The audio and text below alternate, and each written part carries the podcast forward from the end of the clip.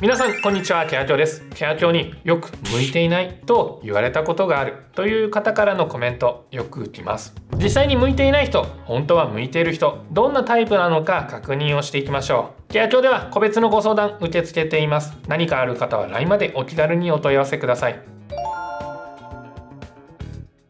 まず最初にケアチョウに寄せられるよくある向いていないと言われがちな人の特徴3つ見ていきましょう。1つ目の特徴は口下手。口下手でテンポよく会話することができないという方です。確かに利用者さんとうまくコミュニケーションを取るためには会話が必要です。周囲におしゃべりが上手な職員がいて比較をされることがあったのだと思います。しかし果たして向いていないのでしょうか？介護の仕事は利用者さんと信用関係築くこと。そして職員同士でうまく役割分担をして仕事をすることが大切です。まずは信頼関係に関して。信頼関係を築くには会話は必要ですがうまく喋れないと信頼関係を築くことができないのでしょうか。そんなことはないと思います。むしろお話を聞くことが重要です。相手のお話をしっかりと聞き適切な受け答えをすること。これが大切です。口下手だからこそ人の話をしっかり聞ける。ということもあるのではないでしょうか。次に職員同士に関して。こちらもおしゃべりな方が確かに職員の輪に入りやすいことは間違いないです。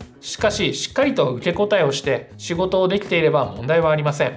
これで仲間外れにしてきたりするのであればその施設の人たちがおかしいです。気にしないことがいいです。2つ目の特徴は悩みがちという特徴です。介護の仕事ストレスが多いです。そのため仕事のオンオフを切り替えたり済んだことに悩まないという人の方が生きやすい世界とも言えます。しかしだからといっていろいろなことを深く考えて悩んでしまう人が悪いわけではありません。そこまで悩めるということは責任感が強いとも言い換えることができます。また人の感情の変化などを敏感に感じ取ることができるということでもあります。そうした人はその能力をうまく使うことでご利用者さんの変化に気づくことができるはずです。ストレスを溜め込まないための工夫は必要ですが十分に介護職に向いていると言えるのではないでしょうか。そして3つ目の特徴はせっかちという特徴です。確かに介護職がご利用者さんに向き合う時はご利用者さんのスピードに合わせることがとても重要です。これは当然です。しかしそれ以外の業務例えば事務作業や掃除といった業務はテキパキと効率的に行うことが忙しい介護現場では重要です。またせっかちだからこそ今の業務フローよりも効率的に仕事を行う方法を見つけることができるかもしれません。ご利用者さんと向き合う時にしっかりと待つことができれば全く向いていないということはないかと思います。次に一方で実際にあまり向いていないのかもなと思ってしまったようなタイプご紹介をします。タイプの1つ目は短期で起こりやすい人。介護の現場は本当に忙しい。その忙しさからイライラしてしまうこともあります。これは多くの人が体験しているかと思います。イライラするのは自分の理想に向かって頑張っている証拠。悪いことではありません。しかしイライラを抑えられず周囲に当たってしまう人は問題です。同僚に対してはパワハラとなりますしご利用者さんに対しては虐待として通報されても仕方のないことになってしまいます。自分のイライラをコントロールできるようになりましょう。そして2つ目のタイプは嫌な仕事を避けて逃げる人。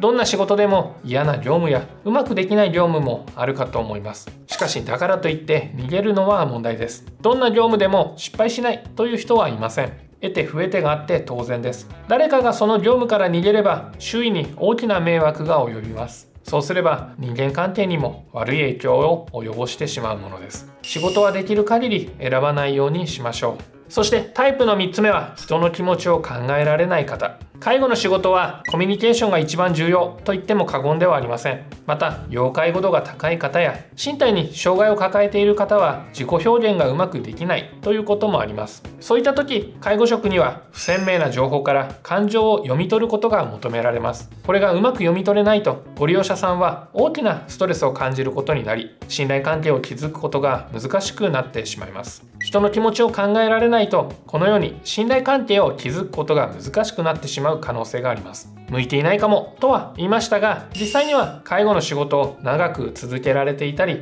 ご利用者さんを思う気持ちが強ければ全く問題がないとも思います最終的には周囲に流されず自分なりのスタイルで介護の仕事に取り組んでいきましょう今日の動画もご覧いただきありがとうございました。いいね、動画へのコメント、チャンネル登録もお願いします。また、解除術に特化したサブチャンネル解消しているのでご登録お願いします。ご相談 LINE まで概要欄からでも登録ができます。それではまた次回の動画で。さよなら。